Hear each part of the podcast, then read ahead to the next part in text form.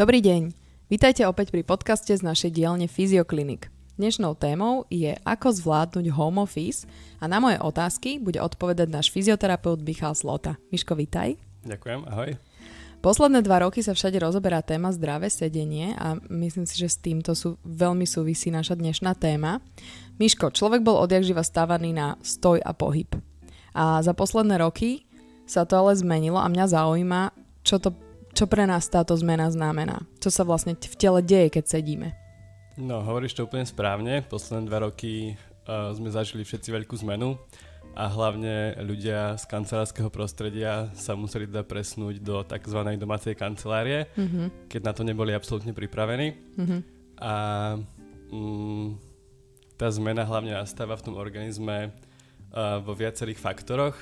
Na základe toho, že vlastne naša chrbtica je nejaký vzpriamený orgán, tak základné zmeny nastávajú asi tam, čo sa týka týchto kriviek, čiže mení sa to prirodzené zakrivenie tej chrbtice. To potom súvisí vlastne aj s rôznymi ďalšími faktormi, ako napríklad, že sa mení tlak na medzistavcové platničky.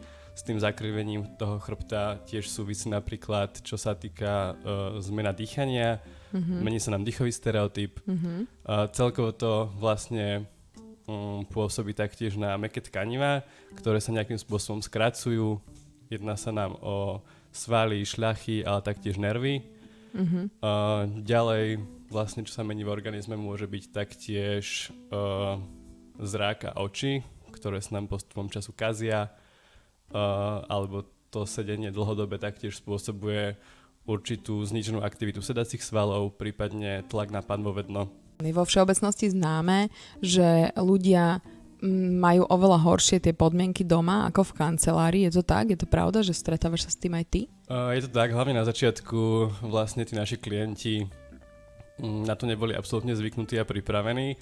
A zažil som v tých úplných začiatkoch, že ľudia proste pracovali z gauča, z postele na nejakej kuchynskej stoličke alebo barovej stoličke, čo bol pre nich úplný šok, keďže v kancelárii to prostredie ako tak mali prispôsobené a vlastne boli vo vhodnejších podmienkach a bol to pre nich úplný šok a nevedeli sa s tým vyrovnať a hlavne ten začiatok bol taký, že už predtým tí ľudia chodili s tým sedavým zamestnaním, že ich nejaké bolesti trápia, či už proste hlava, krk, alebo proste takéto nejaké obťaže, ale ako náhle prišla takáto doba, tak tie problémy sa proste začali znásobovať a bolo to proste markantnejšie.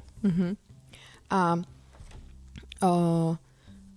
lebo ja si myslím, že zo začiatku, keď vlastne tie 2 roky dozadu, že to bolo super pre ľudí, že wow, že som doma, ale podľa mňa aj tie podmienky, ako si vieme prispôsobiť tú kanceláriu, tú domácu, lebo veľa ľudí ešte stále na home office-och a veľa ľudí ešte stále pracuje z domu, tak máš nejaké tipy a triky? Tých typov a trikov je strašne veľa, ale podľa mňa najlepšie je ako keby si predstaviť, čo človek zažíval v tej kancelárii a preniesť to všetko domov, hej? Čiže prispôsobiť si nejakým spôsobom ten stôl, mať tam naozaj nejakú tú kancelárskú stoličku, proste výška toho počítaču, všetko, aby to proste bolo v približnom nastavení, ako to bolo v práci a aby to nebolo, že som doma a naozaj budem pracovať z toho gauča, ale proste preniesiem si tú kanceláriu domov a naozaj takéto zariadenie a vybavenie, ako to bolo v tej kancelárii, je úplne ideálne. A možno treba zvážiť aj to, že v kancelárii ľudia viacej chodia, že keď som doma, tak naozaj iba sedím, nemám tam žiaden kontakt s nikým.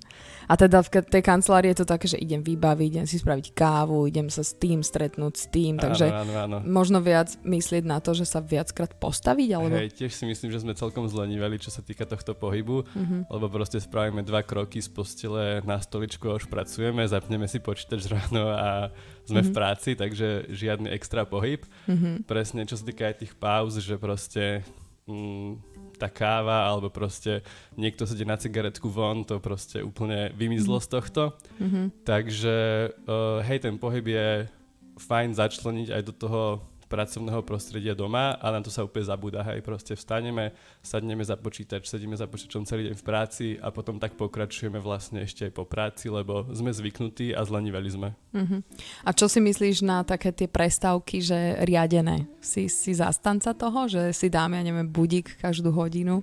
Ja si myslím, že to je strašne fajn nápad, ak to človek dodržiava. Mm-hmm. Lebo to je jedna aj z rád, ktorú ja dávam tým ľuďom, nech proste si dajú nejaký časovač, alebo proste každú pol hodinu nech na nich niečo vyskočí, že postav sa, sprav si 5 drepov, alebo sprav niečo pre seba, aby si stále nesedel a aby ťa to donútilo vlastne s tým telom pracovať a hýbať sa. Mm-hmm.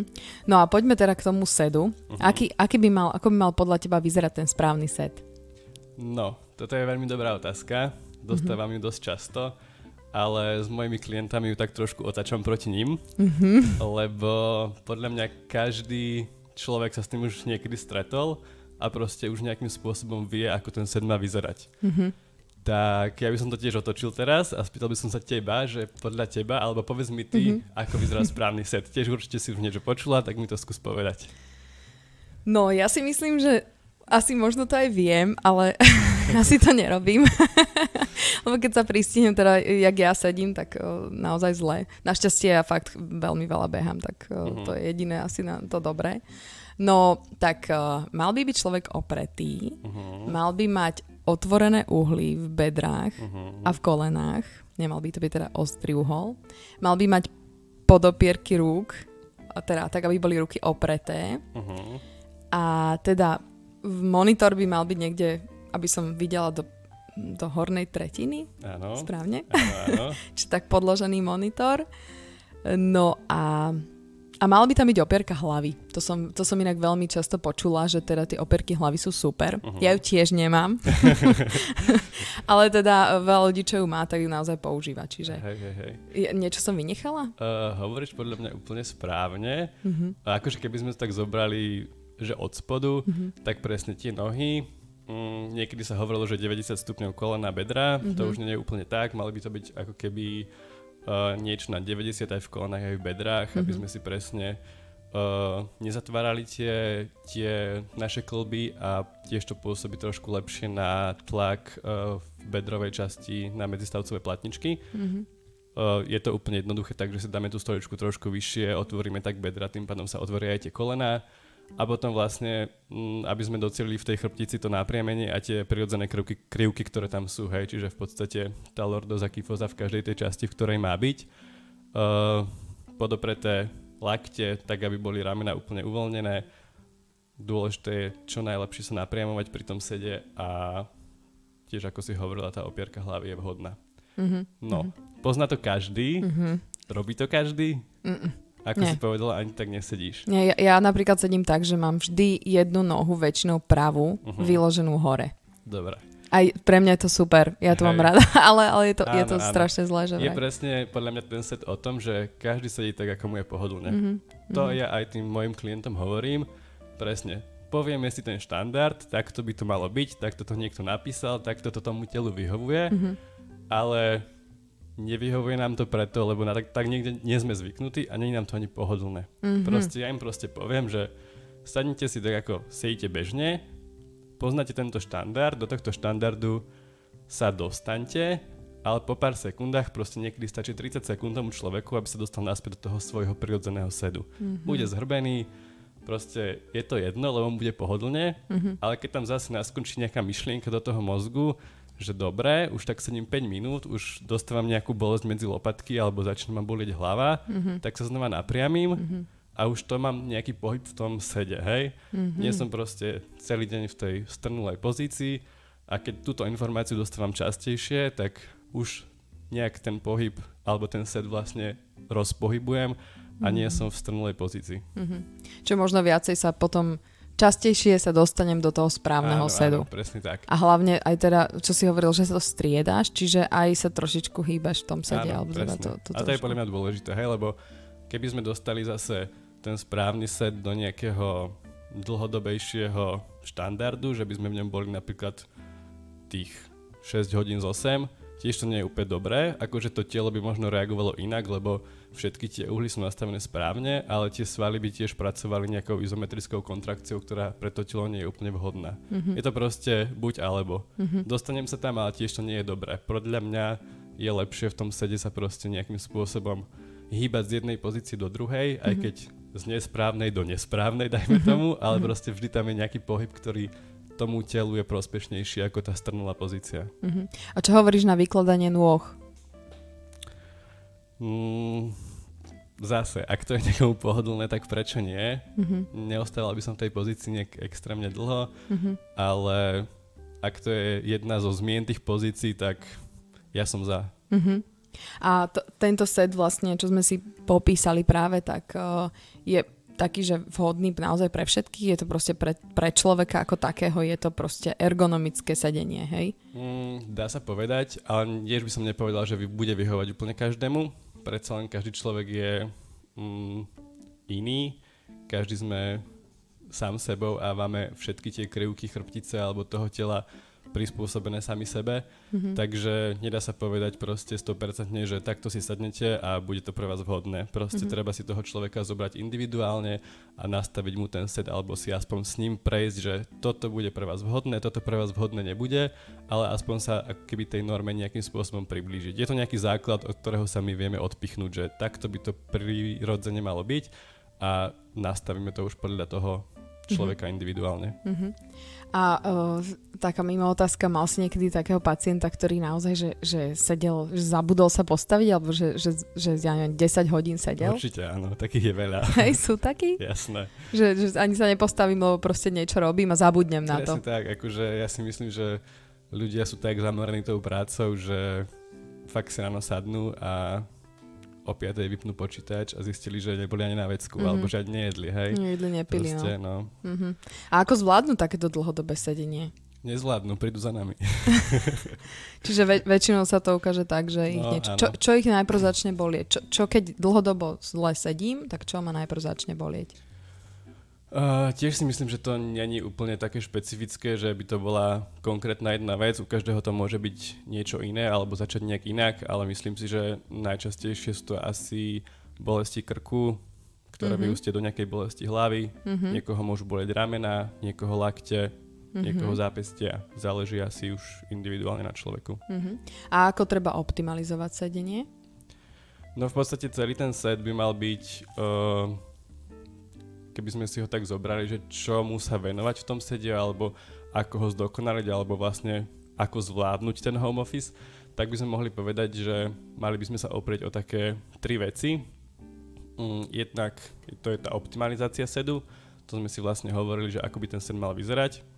To je tá ergonómia, hej, čiže všetky tie uhly, to správne nastavenie.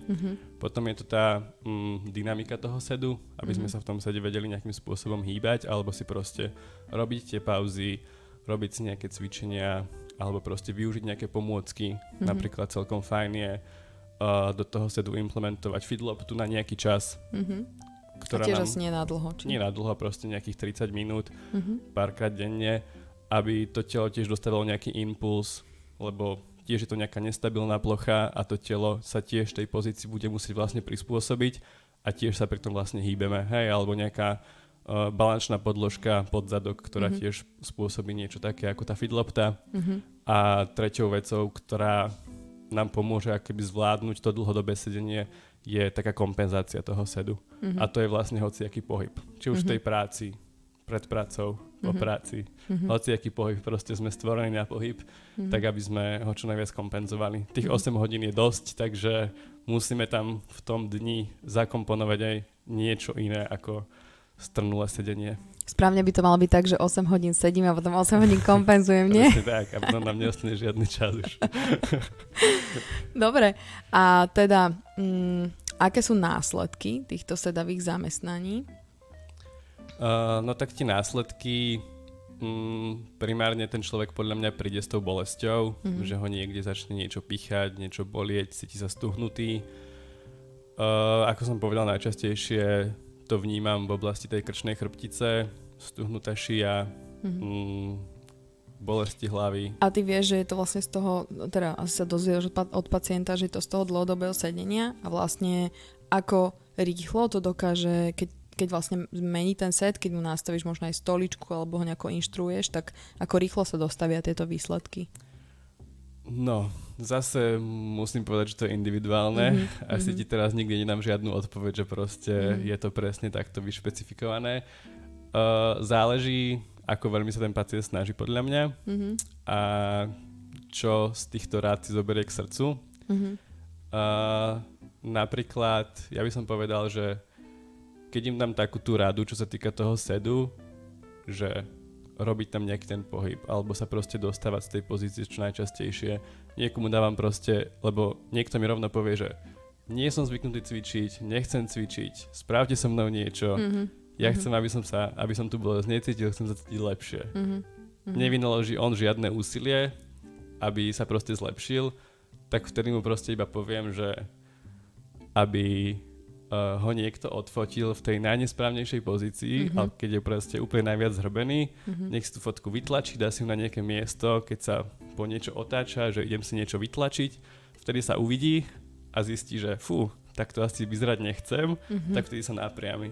A niekomu stačí takáto maličkosť, že proste nepomôže mu ani tá myšlienka, lebo proste nemá čas myslieť v tej práci na to, že mal by som sa napriamiť, lebo ma už niečo bolí, ale pomôže mu proste tá spätná väzba, že vidím, že takto vyzerať nechcem, tak sa napriamím, uvidí to proste, dajme tomu 4-5 krát za deň a už len to môže mať nejaký efekt na to, aby sa cítil lepšie. Je to dlhodobý proces, lebo proste sedíme 8, niekedy viac hodín, dlhodobo, dlhé roky, tie problémy neprídu hneď, proste to telo má tiež nejakú schopnosť regenerácie a trvá, kým sa nejaká bolesť alebo nejaká zatuhnutosť svalu vyskytne, tak potom ale treba rátať s tým, že ani tie výsledky nebudú hneď, proste treba na tom pracovať dlhodobejšie. Ale zase kročík po kročíku. Presne a tak, človek je potom taký motivovaný, áno, že OK, zlepšilo sa. Už keď sa zlepší niečo, tak oni potom už vedia, že keď na tom budú pracovať dlhšie, tak môžu dosiahnuť tie výsledky, ktoré chcú. No a poďme sa ku koncu zahrať na také veštice. To je veštice, to budeme. Že keby sme sa chceli naozaj pozrieť dlhodobo dopredu, možno aj z hľadiska takej tej evolúcie, že ako to bude vyzerať. Lebo naozaj, keď si tak zoberieme, tak to sedenie je naozaj posledné roky a teraz sa to extrémne znásobilo. Že či vieme si nejako povedať, že ako to s nami bude vyzerať, ako s človekom. No, ja si to asi ani nechcem predstaviť, lebo keď to proste vidím v dnešnej dobe, ako tí klienti prichádzajú a iba keď si k nám sadnú do čakárne a vidíme na nich, ako sú zhrbení a ako všetci hľadajú telefónu, tak už len to je nepríjemný pohľad. Najhoršie je podľa mňa to, že už sa to dostalo do toho detského veku. Je to nielen dnešná doba toho lockdownu a online výuk a všetkého tohto, ale celkovo tie technológie, ktoré nás ovplyvňujú, myslím si, že nejak sa tomu evolučne budeme musieť prispôsobiť a možno tým, že sme raz evolučne vyrástli na človeka vzpriameného, tak sa z nás nejakým časom stane človek zhrbený, čo by sme asi nikto nechceli, ale zase naspäť to bude. Ale vyzerá to, že niečo tá evolúcia s nami bude musieť spraviť, aby sme neskončili v bolestiach a v trápeniach a aby sme naše telo na to prispôsobili. Lebo keď si sa spomínal tie deti, tak je pravda, že my sme nikdy nemali toľko detských pacientov. Toľko naozaj, že deti v takých tých vek, že 10 až 12, 13, takému dieťaťu nemôže nič byť, nie? Nemalo by, ale vidíme, že je. Bohužiaľ. A je to proste nedostatkom pohybu, hej. Telefóny, tablety, presne tak, non-stop. Žiadny pohyb mimo týchto aktivít. No, je to smutné, ale tak veríme, že sa to nejako napraví, presne že tak. Toto všetko skončí a budeme sa zase hýbať. Milí poslucháči, dnešnú tému sme si myslím, že vyčerpali a týmto chcem poďakovať môjmu dnešnému hostovi, fyzioterapeutovi Michalovi Slotovi. Ďakujem, Miško, že si prišiel. Ďakujem aj ja. A ďakujem aj vám za pozornosť. Počúvajte nás aj na budúce. Do počutia.